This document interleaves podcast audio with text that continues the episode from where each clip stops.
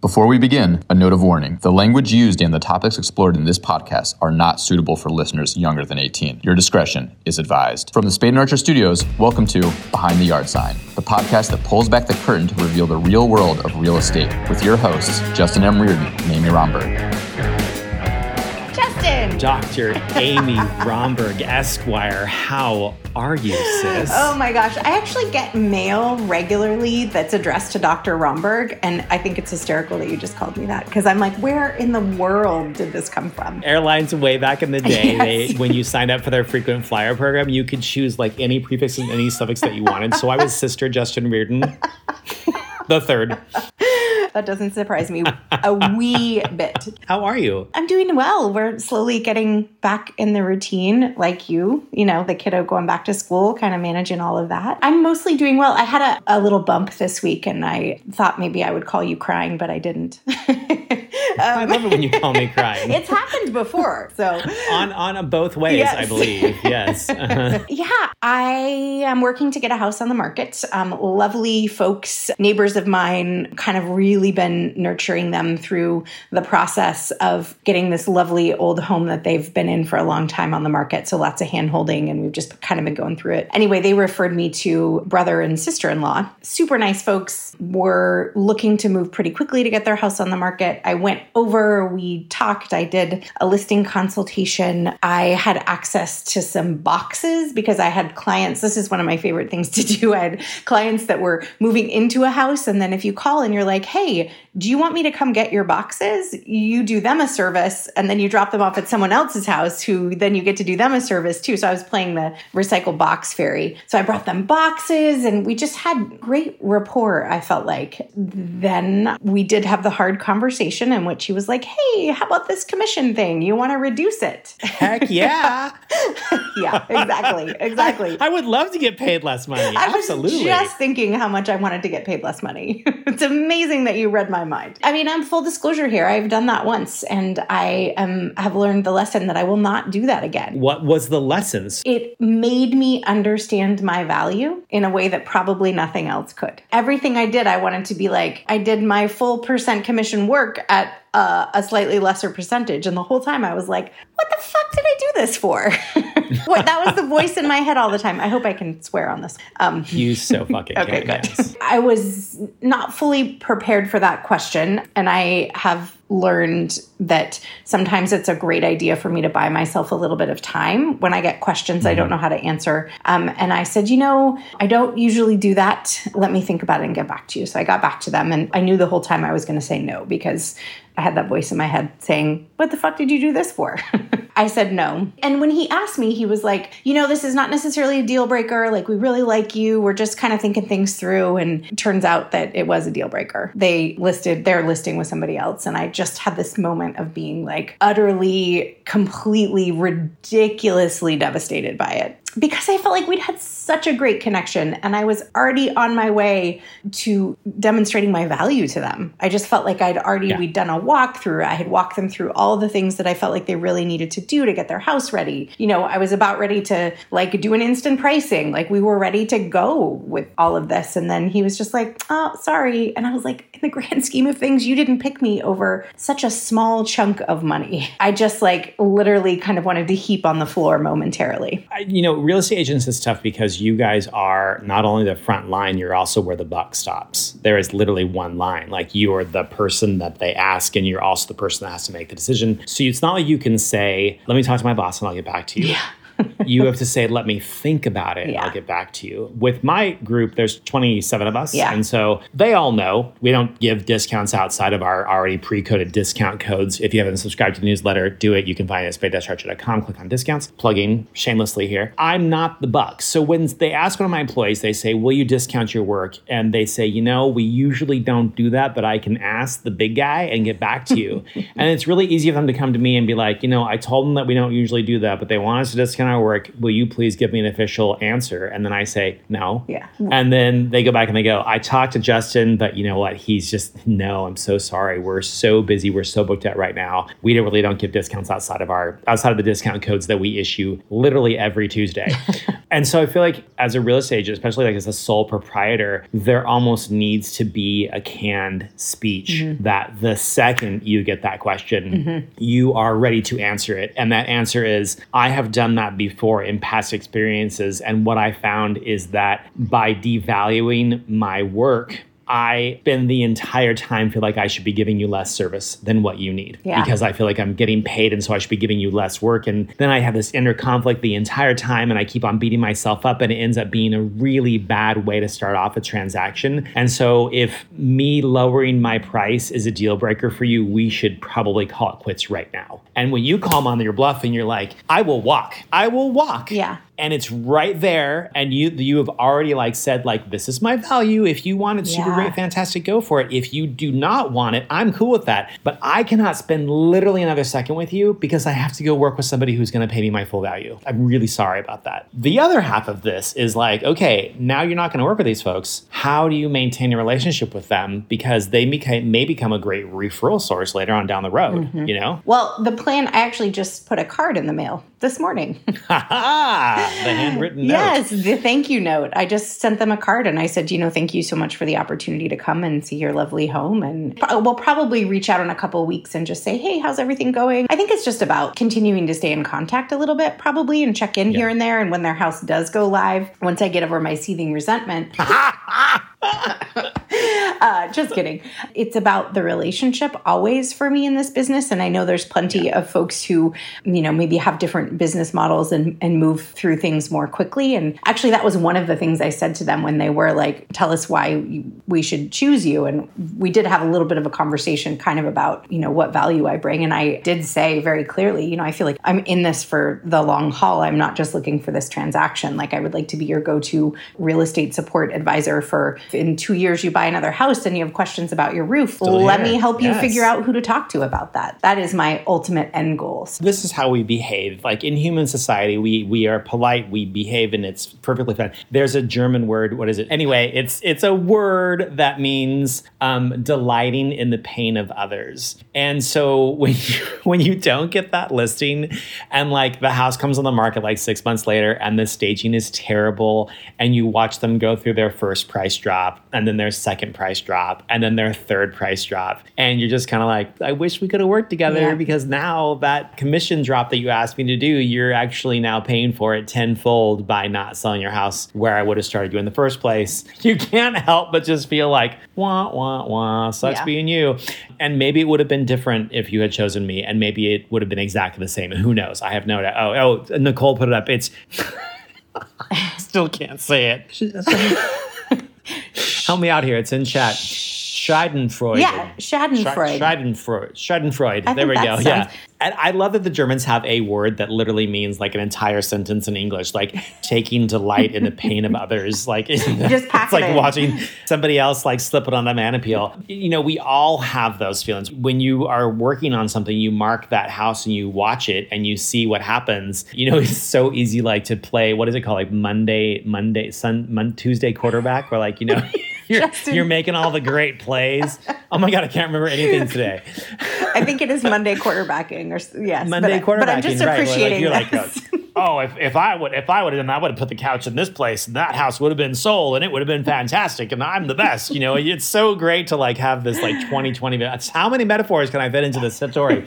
to have like that 2020 vision and like be able to just say like, oh, you guys messed the whole thing up, and you would have been great if you had just hired me in the first place. That being said, uh, we have had clients that we did not work with who have then turned around and brought us two or three or four or five more projects that they recommended, and they just become this referral source because you gracefully bowed out. Oh, absolutely. Um, of that of that job. There's so many layers to this. I think as a new agent, knowing that this is going to happen sometimes, that it's just a part of the process that you know you're going to end up with clients who are not a good fit one way or the other. Trying to settle into that and get comfortable with it, and then also yeah. I think it really it challenges. Of course, it challenges our edges. Like I feel prickly about it. I feel like Yeah. kind of ticked about it. And also, like, I'm going to take a breath and put on my big kid pants and recognize that what I want to be in the world is not the person that isn't graceful about things like that. Yeah. Because what I do want, and what I say in my listing consults is buyers too, it's about chemistry. You know, it's just like anything else. I want to work with people that feel good and trust me. And I want to work with people who feel good about me and trust me.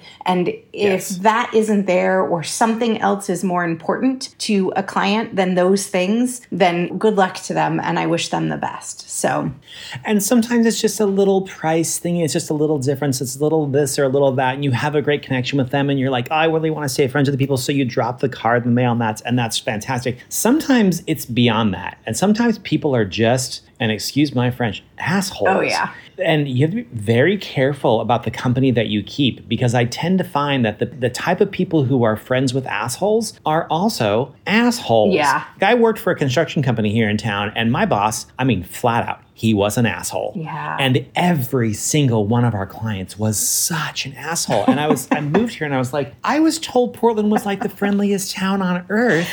Every single person I am working with is like judging me because I'm gay, judging me because I have a black kid, judging, judging, judging, judging. And I'm like, what the hell? This is not what I expected when I came to Portland. Then I started my own business and I started bringing on my own clients and bringing in people that I liked and people that I enjoyed. And now I'm like, oh my God, Portland is literally the friendliest town on earth. Like, we're a little aggressively passive aggressive. I'll give Portland that. But this is a really nice place. But if you are an asshole and you live in Portland, you will find other assholes. That's such a good And the, the cost of bringing on an asshole as a client means that they are going to bring you more assholes Yeah. to work with. And so there comes a point where it's like, I'm not going to work with you. I am also not going to send you a handwritten note. Yes.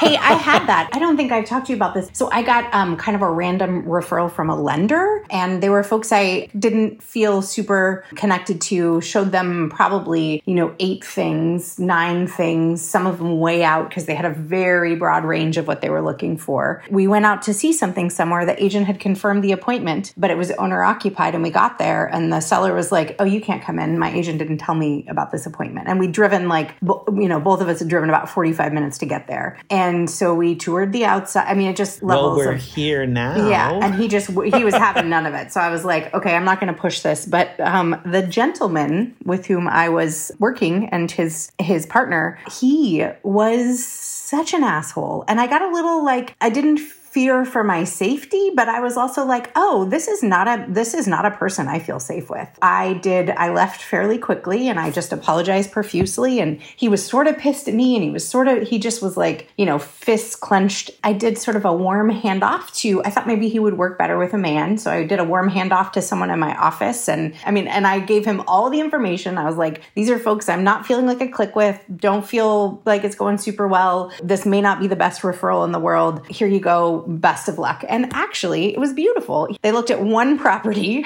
they offered on it and he closed the deal. So he he completed the transaction and it was perfect. But i really think that like i hadn't felt great about working with them. And as soon as i was like oh i'm not going to work with them anymore it definitely felt like oh that's the right decision. Yeah don't work with assholes. We got to work with the good ones. Speaking of the good ones, Dana Austin is in the green room. We had a tennis court installed this month because Dana has been a, a tennis pro like forever. I am Let's go see. so if we can excited to meet chair. her I'll go get her. I'll be right back. Great. okay?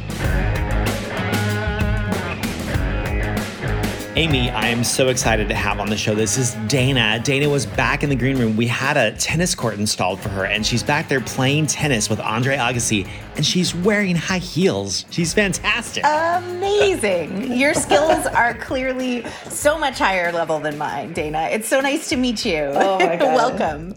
So nice to meet you too. It's really about what what what brand of the high heels they wear, right? What, who, who are you wearing asked, today, Dana? but- Like on the on the red carpet. Uh, Jimmy Choo, of course. Of course, I love it. I was hoping you were going to say Easy Spirits because they're my favorite, but you know, if you got to have Jimmy Choo's, I'm down with that too. oh my God, Easy Spirits. I, I you know. Do you remember the video of them like oh, no. playing basketball in pumps? Do you remember that? Like Yes. th- that was like the best marketing I, I ever. do. I do. so do. awesome. Oh my God. Dana, how long you been No. doing real estate, babe? Twenty three years. Oh my gosh. And I, I think when we started Spade and Archer, I think you were one of literally one of the first people who ever used us. That was like my I made it moment that I was like, holy shit, Dana is using us. This is like the oh. moment. This is it right here. That's when I knew that we had been successful. Well, what's funny is I, I think that you were the first and only staging company that, that anyone actually was introduced to in Northeast Portland. And I truly believe we were able to get more for our houses that we staged with you than Can I just keep Yeah. it in my back pocket and you can tell people that like on a daily basis?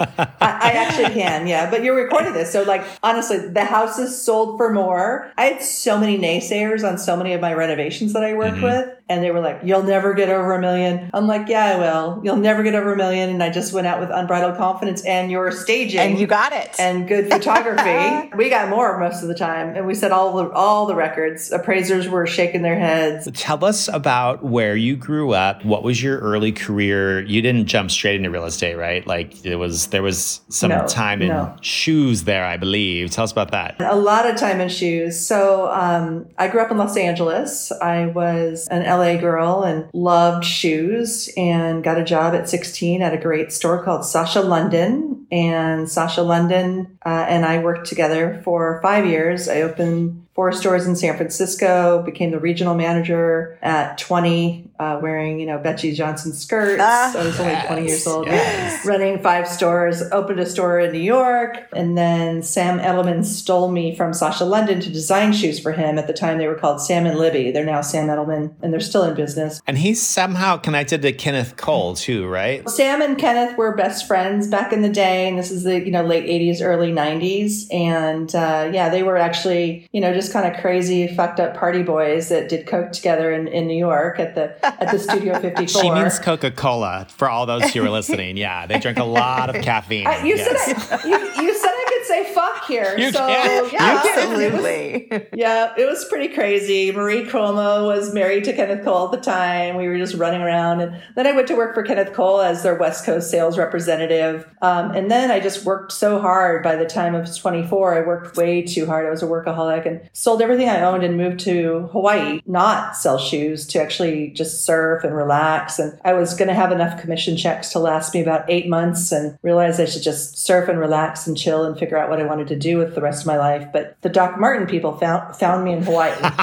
they I hunted was, you down. I was surfing.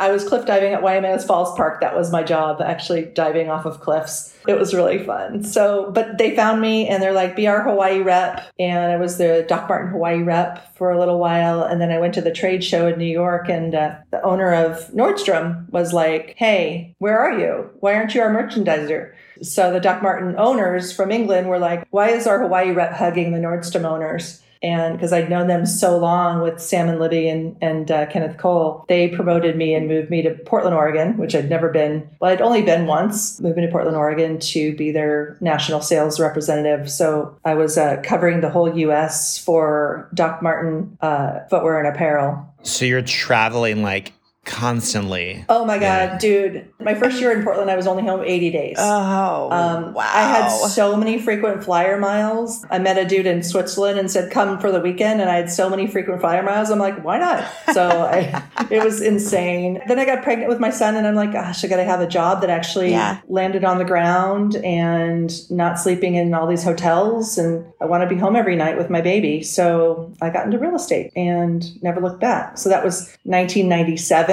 I quit Doc Martin. I was making maybe definitely well over six figures and I was six months pregnant. Everyone thought I was crazy for leaving then, but I'm like, I got to do it. I got to be home for my baby. So wow. You started in Remax and then you transitioned over to Hasson, right? And that was like with Janelle Isaacson, who was also on the show. She's lived with Living Room Realty now. And when I met you, you were Windermere. Like you were synonymous with Windermere. And now it's Sotheby's. That's like a major transition. And and when I met you, you were Dana Griggs and you're now Dana Austin, which is like a total brand change as well. How did you transition this brand change to go from being Dana Griggs of Windermere to Dana Austin of Sotheby's so smoothly? How did you do that? I mean, to answer that question, you know, I knew I was going to divorce my husband. We were married for 18 years, but I knew a long time ago that it just wasn't the right fit. We had two beautiful kids, and, you know, you try and hang on and try and make that work. So I started to integrate my maiden name, which is Austin, into my middle name, which I actually legally changed it to Dana Austin Griggs. So all the signage and all the marketing that I did with Windermere for the last six years was Dana Austin Griggs. I wanted to make sure my clients could find me because it's really scary when you brand yourself. And I was a brand. When you brand yourself as one name, how do you continue to be found, continue to be in the Google search? So I just started to integrate my last name. And then my father passed away three years ago. And my father was such an amazing dude. And I'm like, you know what? I'm just going to honor him and actually go back to my last name. I really liked my last name. So I have regret forever changing my name. And a lot of people are like, do I change my name? Do I not? I have a girlfriend getting married um, next weekend in New York and she's going to change her name and same problem. She's been marketing herself as, as something else. And, you know, just kind of warn people if you want your brand to be your original name. Just just be mindful of that. And I could have kept Griggs, but it just wasn't authentic to me. So, you know, I kind of lived my life with no fear. So I just kind of said, you know what, I got to do this. I got to rip the band-aid off and take the Griggs out of there. And it's my job to tell my clients where I'm at. It's my job to tell my clients where where to find me and what my name is. I'm hoping I haven't lost anybody. I'm always humbled when people still find me and said, "Oh my god, it was really hard to find you." But that's my bad. It's our job to, you know, keep in touch. But with regards to my history of it's funny my first year i went and interviewed with windermere. Had no idea you, you know go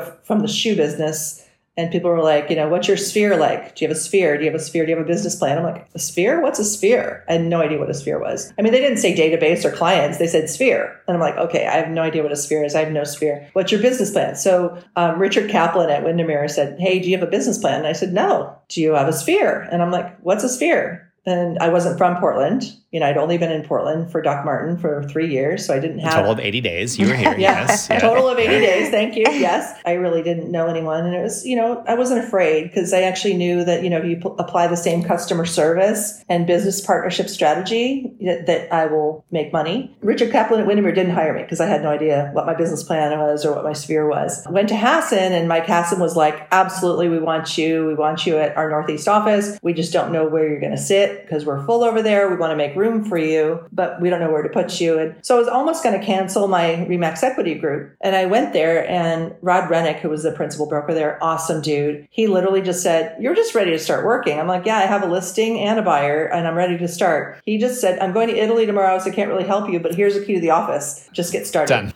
So it was like, okay. So I had to call Mike and He was bummed. And I'm like, dude, I, I really just felt like I needed to, I needed a paycheck. Um, and at the time, my husband wasn't working and I had a brand new baby. So I'm like, okay, yeah, everyone's got to get fed here. So hit the ground running in 97 and sold 49 houses the first Oof. year. I was super excited. But one of the reasons why I didn't want to go to Remax Equity Group is I didn't like their signage. I was really like unimpressed with their signage. And at the time, especially in the late 90s, all the signs had white backgrounds. Windermere was white background. Yeah. Oregon First had a white background. All these companies had these white backgrounds. And I was like, this is boring. I want to go to either Realty Trust or Hasson because the signs are prettier. Hasson, Love it. Hasson was, was green green in the background, and Realty Trust was yeah, emerald maroon? green with white. Yes, exactly. Yeah. I made a point to go up to the owner at my rookie of the year Christmas party celebration. And I made a point to go up to the owner, Kurt Dalby, at the time, say, Hey, I don't know if you're interested, but I kind of restructured your signage to be royal blue on the background. It would look really pretty with a gold E and white letters. And I did a CAD design for you and I'd love to show you. And, and he goes, What? um, everything we do is fine. If you don't like our signs, you should go to Hasson or Realty Trust. And at the time, I was like, whoa. You're like, and he was that's a great offended. idea. Uh,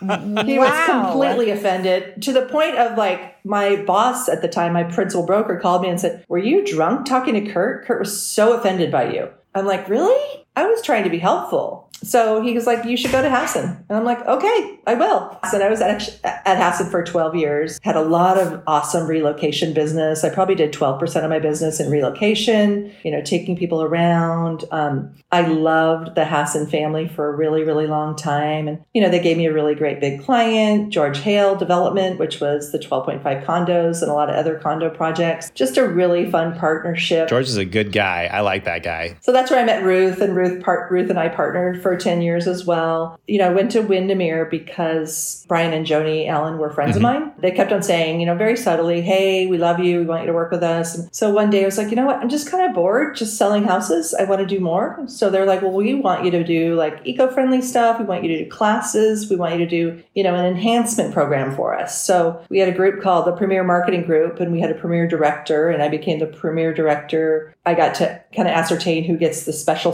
signage and what that was and just giving agents better things to use to get higher end marketing. So I did classes and premier marketing groups at the Mac Club and it was awesome, but I didn't get paid for it. And then I brought like, I don't know, six or seven people over, talked them into coming to Windermere. And, and, you know, it's something I didn't get paid for. And I did it for the first couple years, just had a great time doing it. It didn't matter. But then after a while, I was like, okay, I'm taking time away from my business. And I got this call from a guy named Brian Gooding. And he's like, you know, Sotheby's really wants you. He's like, Cascade Sotheby's is trying to grow their offices in Portland. And you're someone that's been recommended to us multiple times. Everyone loves you over here. And what would it take to get you? And I said, well, would you guys consider consider doing a you know, mentorship program. I think what's really important for agents is, you know, we're all on our own here, especially now during COVID. Everyone needs, you know, an extra nudge, an extra step, an extra, you know, a mentorship program would be really, really useful for all the agents. And I'd love to give more myself. And for me, it wasn't about the money. It was about being useful and needed. My role here at Cascade Sotheby's started as um, the lead mentor. So I teach classes every week on enhancement of your business, how to get more business, how to do more, how to write an offer, the simple stuff that you don't actually get to learn, how to show a house, making sure just tips and tidbits of those kinds of things. And then I also take brand new agents and stay with them for the first three transactions. I go on listing presentations with them.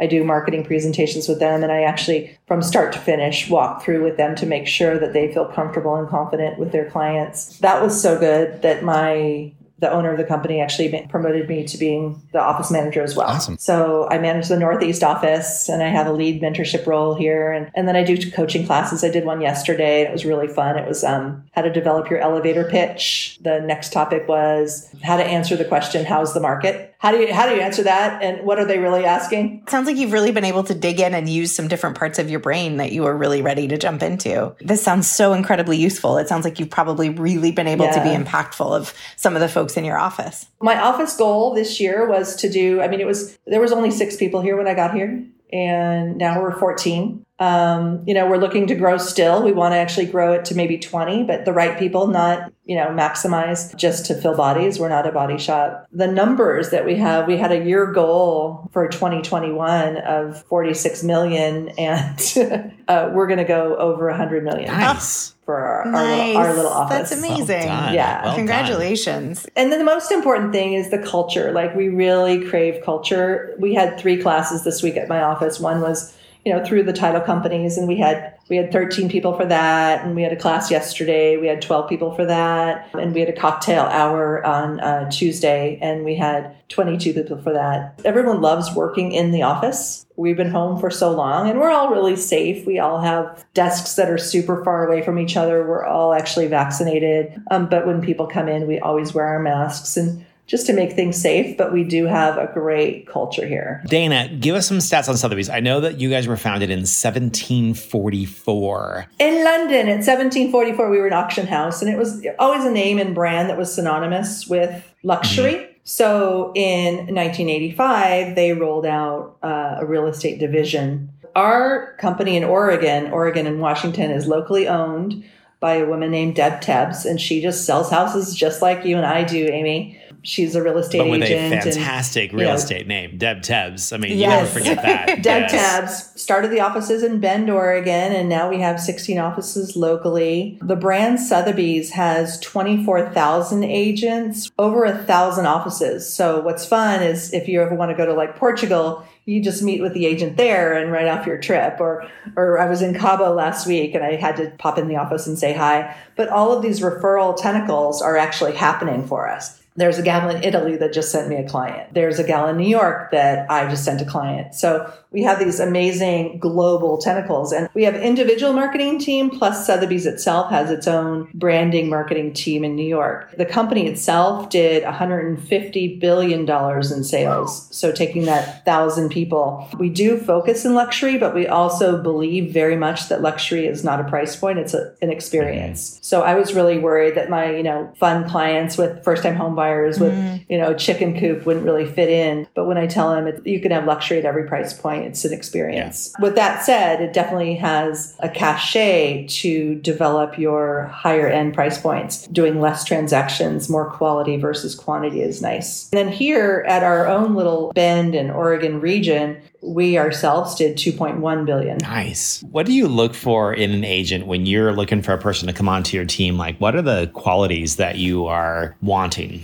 You know, I just really want nice people. Amen. That's just yes. like the baseline. Nice people. Yes. You know, I don't want cocky. I yeah. want nice, humble people that want to be a part of a community of a sharing uh, nucleus that actually want to support each other around them. We don't really have a lot of com- competition within us, um, which is really nice nice. I also, um, you know, believe in fostering other people's business more than my own. So when I'm looking at people, you know, I want them motivated. I want them to have a major drive. I tell people all the time, like, you need to show up five minutes early, otherwise you're late. Yeah. Show up ready and show up hungry, but in service. So, you know, I want someone that's trainable. You know, we don't want the massive top producers that don't listen to us. We want someone that can be part of a group. What I really look for is just someone that's got the desire to do things different. I think that real estate can get kind of archaic and boring. And if you want to actually, you know, shake up your game and do more for your client, then that's what I really look for. Tell us about your hardest day in real estate. Like how much time you got? She's like six minutes. Go.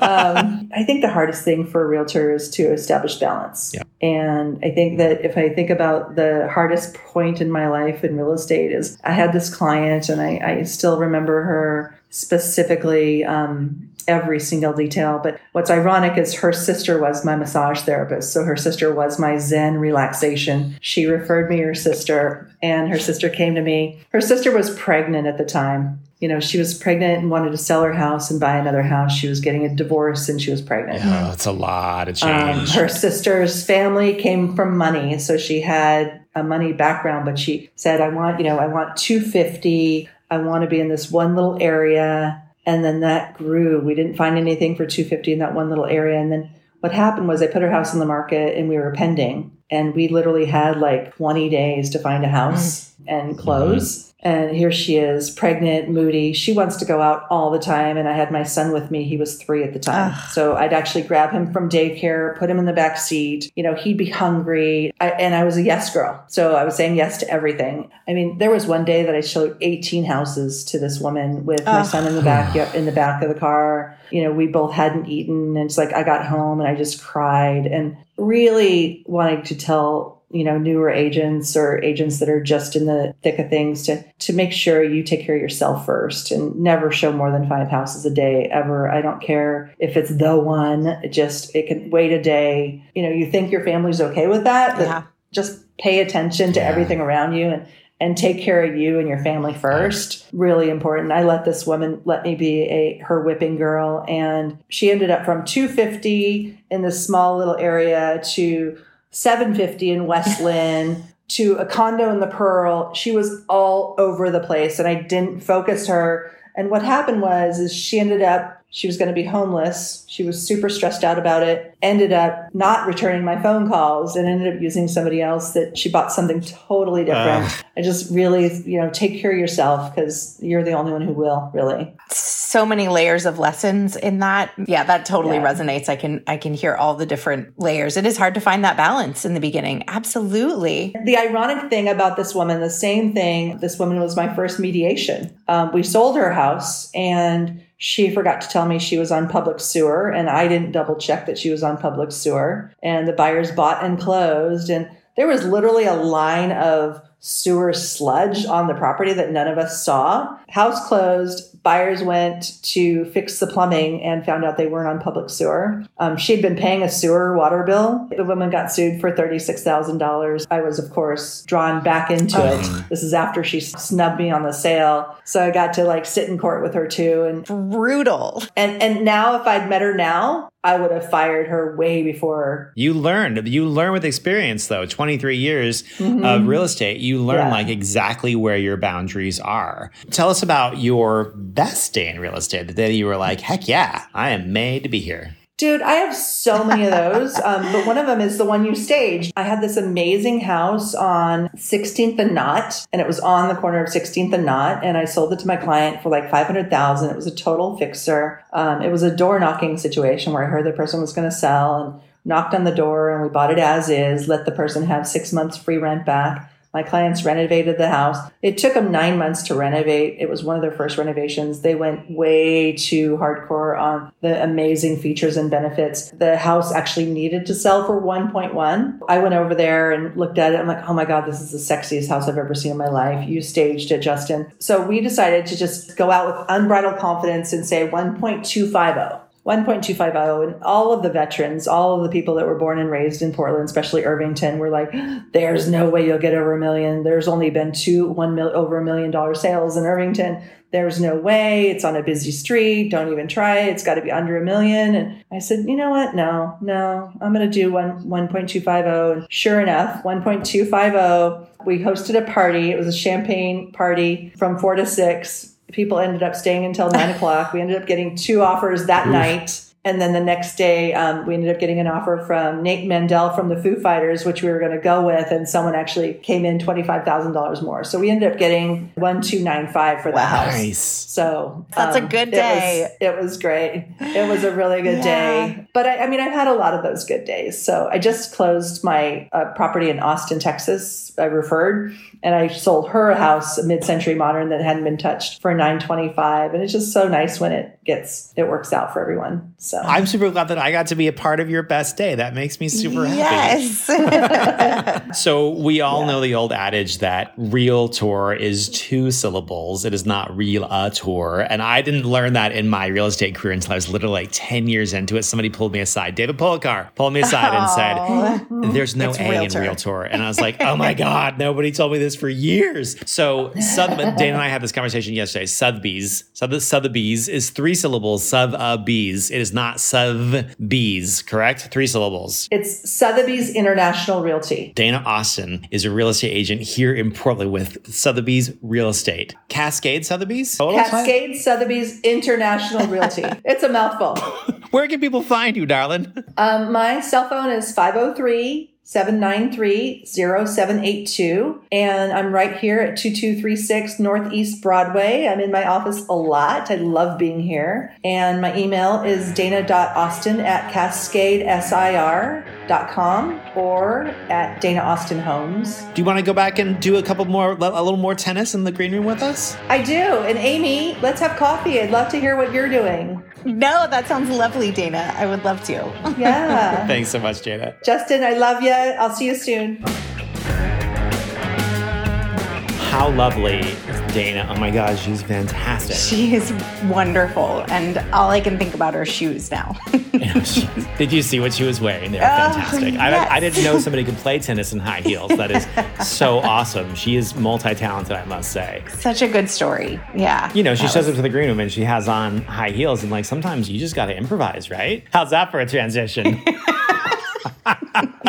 We're on fire. so we live in this like extreme world of privilege, and right now what's going on with COVID is that we are finding that there are more and more and more inconveniences. We're having like a lot of like champagne problems, like they don't have the 17 different brands of tequila that I wanted at, at the bar the other day, or we can't get a hold of a couch, or like one of the problems that my company is having is that we are having a really hard time buying trucks. Um, Oh. or hiring people. And so, Yeah. like, I'm replacing my fourth transmission in a truck today. So we have a fleet of eight trucks. We're replacing another transmission today. So it's Wow. like, you know, we just keep repairing these old trucks Because you can't get new ones. because we can't get new ones. There's a lot of things that are just inconvenient right now. We're not talking Great Depression inconvenient. We're just talking like minor depression inconveniences. There is a painter working on a house that I'm working on listing and finding paint right now. I mean, it just sort of the list of things keeps growing. So I would imagine this is not your first improvisation rodeo. I like how you improv the title of that segment right there, I- the improvisational rodeo. Thank Yes. you. I had to say it slowly so it came out correctly. I would Im- imagine that that's kind of a regular thing for you all. Like right now, probably a lot more extreme because you can't get trucks and empl- I mean, there's different things going on. I bet you guys improv on job sites all the time. Yeah, you know, you walk into a house and you're like, oh, ideally we would want to have all white furniture in this room and every single accessory would be, would be red. And we want to have a set of four chairs over here. We want to have like a sofa and two chairs over here. And then you go to the warehouse and you're like, okay, we have no red accessories. We're completely out of red pillows. We don't have any sets of four chairs, but we do have a, a double set of couches that are both white. And then you just kind of like improv and you put it together and you you change it up a little bit and like you make it look good and you do as, as good as you can and you put it together and like sometimes it ends up being even better than it was before. You know, as a cheerleader in college, the I just love it. I love it when we go back to the cheerleader stories. if you're a really good cheerleader, if you mess up the dance or the cheer and you do it with so much confidence, you can literally make it look like the other seven people that are standing up there with you were the ones who messed up, not you. the only way people know you mess up is if you what they called wearing egg on your face, which is like when you like you know you screw up your face, you're like, oh, I'm the worst. Oh my god, I'm terrible. But like if you make it look like you did it on purpose, like you know, Yeah. round up back handspring, full twisting layout, land on the floor, slip, slide on your butt like all the way across the floor into a backward somersault, jump up, hands in the air, and be like, yeah, that was awesome. I totally meant to do that. Um, you know, improvising. If you do improvisation with confidence, like if you say um, a German word and you just pronounce pronounce the entire thing, you're Freudenschatted. If you say it with a lot of confidence, people are like, like maybe they might look it up and call you on it later on. But for the most part, everybody's going to believe you. Like, you sure, why not? Yes, we improvise constantly All the time. as a real estate agent, people come to you with questions and they're like, hey, we'd like for you to do this thing. And you may not have the exact answer, but Yeah. you're going to sure and heck figure it out. And I think for me, when I get those questions, when I get put on the spot with them, the, the trick is I have to make sure that I improv to a point, but that I also don't want to blow smoke or bullshit somebody. You know, you don't want to give because people are like, oh, how's the market? And so you need to have some sense of how to answer that question because I feel like that's Yes. a question that, you know, is a pretty regular one. But then, you know, drilling down into more detailed things, I think making sure you're not like fabrication. I don't, I don't go down the road of not telling truths. Like the canned answer, how's the market? You're like, right now is the best time for you to put your house on the market immediately. You should list it right now with me. Can I sell it? Like- can I, can I take Yeah. care of that for you? Did I mention I'm a real estate agent?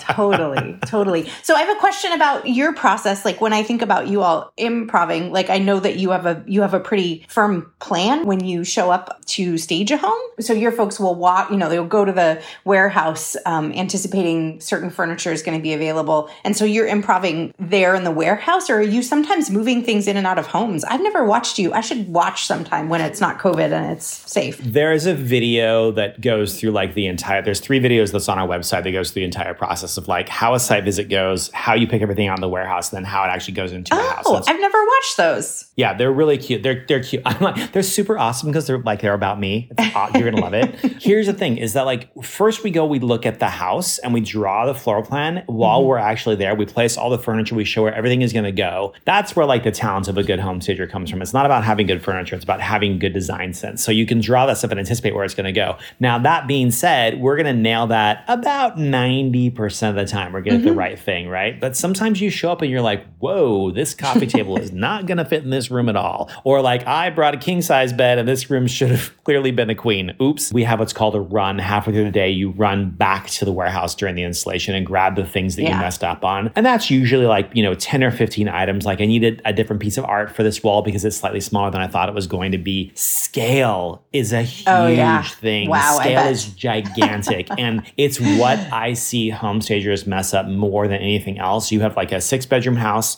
and there's a four person dining room set that is like three feet wide in this giant 20 foot dining room. No, that is not going to work. Scale, yes. scale is by far the most important in getting a house sold. You know, it's why we have a second set of eyes. There's always a creative director who comes through and looks at the projects for each designer yeah. is to say like, you know what, this is close, but like this needs to be changed, that needs to be changed. It's the same like when you write a really important letter that's like yeah. really going to be emotionally charged, you probably stop and have either your wife or somebody else proofread it and be like, yep. can you proofread this for bitchiness and spelling errors, please? Yes. The creative director is just proofreading those projects. So when a client walks through, when the project is halfway done, nothing's been dusted, everything's dirty from the warehouse, and like everything's in like kind of where it's supposed to be, and the, the, the artwork is all on the all on the floor. They walk through halfway and they're like, "We hate this. This is terrible." And you're like, "Well, you're looking at a bowl of batter and mm-hmm. you're expecting to blow out candles on a cake, and like that's not what's happening right now. It's like it's not done yet." Yeah. Please let me finish. Yeah. You know that improvisation. It's all the time, and in design, there's no black and white. There's so many versions of gray, and so maybe it's right, maybe it's not. Maybe your client will like it, maybe your buyers will like it, maybe they won't. And so we try to make it so that it is appealing to as many people as possible. And the biggest thing is how does it look through a lens because everybody's going to see it online first. Yeah. It has to look good in a photograph. That's yeah. our number one thing is like if you don't like it in person, take a picture of it. Now do you like it? Okay, yeah. good. We're good to go we get incredibly used to being right because our employees come to us and they ask you a question. Well, we've got a truck that's broken down. What should we do? And then you go, okay, well, we should fix it. And they're like, okay. And they take your word like it's gold. They take your word like it was sent down from the 10 commandments and carved in stone. And like ultimately, as a business owner, you're just guessing all the time. You're like, well, I'm pretty sure this is going to be a good idea. We do as much as we can to try to like back things up with numbers and try to analyze it and figure out like, is this really the right choice? Should we really be doing this? Ultimately, like, you know, as a real estate agent, as a business owner, every decision that you're making is like, pretty sure it's right. Mm-hmm. so you might as well say it with confidence. Absolutely. I, as you know, spent some years in management in the mental health system. And I just remember when I first stepped into a management position, having people come to me with questions. I was like, me? Yeah. You're, what, you're asking me? And then I would answer and they'd be like, okay, thanks. And that was it. Yeah. It was, yeah. it's the strangest thing. they take your word yeah. as gold. They take yeah. it as like this is really what it's supposed to be. This is truly the answer. I have done a lot of can I take 10 minutes and call you back? Can mm-hmm. I can I think about this for a few minutes because I did default to no for a long time. Um, and my my resolution a couple of years ago was not to default to no, to default to can I get back to you? And I generally find that I can come back with a much more positive answer than no. I like this idea. Let's tweak it slightly and do it this way instead. Uh, if we can do that, then super fantastic. Great. This ties back to what we were talking about sort of at the beginning of, of all of this here. Just like, I just want to like highlight that taking a minute, that pause, that like giving yourself a moment to think, because we were talking about that with regard to like me not being quite sure how to answer the, hey, can we pay you a little less question? Um, yes. And I think as hopefully as I get more clear about my value and, and can articulate it more easily, I will need to buy myself less time. But I do think mm-hmm. that it's noteworthy. And I think that 10 minute pause can be used for so many different things that is really just super useful for learning, for getting your, for buying yourself some time, for thinking through something, for sort of settling into the fact that you have to give a hard answer. I think yeah. all of those things are good reasons to just say, Hey, let me get back to you about that. Cause you just buy yourself a minute to kind of get it together, whatever it is. Is that price question though? Is it better to answer firmly and right away? Yes, probably. Set in stone. Yeah. Or is it better to like wait and yep. be like, there's a chance I might say yes to you and then get back to them later on. Like, I think it's probably way better to be really clear about it right away. And yeah. also, speaking for myself, like, I know that there's moments where I'm going to be more articulate if I give, even at the cost of making them think that I'm really going to think it through or that there's a chance in hell, we'll say, that I'm going to reduce yes. my commission because I'm not doing yes. that anymore. Right. I think that there's, when faced with the alternative, which maybe is sort of a long winded, bumbling, not articulate articulate answer about why I'm not going to reduce my commission. Yeah. It could even just be easy enough as like, you know, I totally understand that you have to ask that question. I get it. I totally understand. And unfortunately, I have to say no. That's my job. I kind of like that, Justin. Maybe you're helping me turn a corner with this a little bit. I mean, I still think the 10 minute pause or whatever the pause is is going to have a, you know, other spots, but I, I do think that that's an interesting one. You guys are lucky. Sellers and, and buyers they are only trained to ask the question once and then you just tell them no and then they stop asking you. Real estate agents are trained to ask the question three times. And so uh, often the real estate agent is negotiating with me on behalf of the seller yeah. to lower my price. And they say, Well, can you lower your price? And I say, Unfortunately, we cannot. And they say, Well, is there some kind of a discount that you could offer us? and I could say, Yes, my answer is still the same. I cannot change my pricing at all. And then they ask a third time. So if you were to take the numbers and you were to somehow adjust them so that they were less than where they were now, could that be something that you could do? and, then I say, um, I understand that you are trained to ask for something three times, and I am also trained to answer the same way three times in a row. So you can continue to ask this question as many times as you would like, and I'm going to give you the same answer over and over and over again. So I don't know if you have anything else to do today, but I certainly do. How much longer would you like to go with this? and I got to tell you, they're, they're like, okay, so I see that you're not going to change your price. And that's the fourth time you've asked it. and then they say, so no chance you're going to lower the price. And then I say, and that's the fifth time you've asked the same question. So, you know, there comes a point where it's like, look, guys, we've all been in Keller Williams training on being bold and asking the same question three times in a row. We've all seen it. It's a fucking tired trick. Knock it off. It's just annoying. So, and I'm sure what happens is that, and I've tried it. I've asked the same question three times, and generally the second time they change their answer to yes. Mm-hmm. It is amazing. You mm-hmm. ask that same question three times, but if somebody else is trained in the same art, it's not you ever watch that episode of 30 Rock when Jack negotiated against Jack through Tina Fey? It was unbelievable. Like, if you get a chance, watch that one. It's great. Um, oh, amazing. Our producer is Nicole Durkin. Our music is written, composed, and performed by Joff Metz. You can find him at fivestarguitars.com. Amy Romberg, where can people find you? I am at amyromberg.com. Fantastic. And you can find us at spade-archer.com. If you've got a story that you want to tell, we would love to hear from you. I would just love to say thank you so much to all the people who have written to us with the wonderful stories that they have about their real estate journey. We would love to hear from you, and we'll see you next time behind the yard sign. This production of Behind the Yard Sign was brought to you live from the Spade and Archer Studios. Spade and Archer Design Agency is the world's first guaranteed home stager.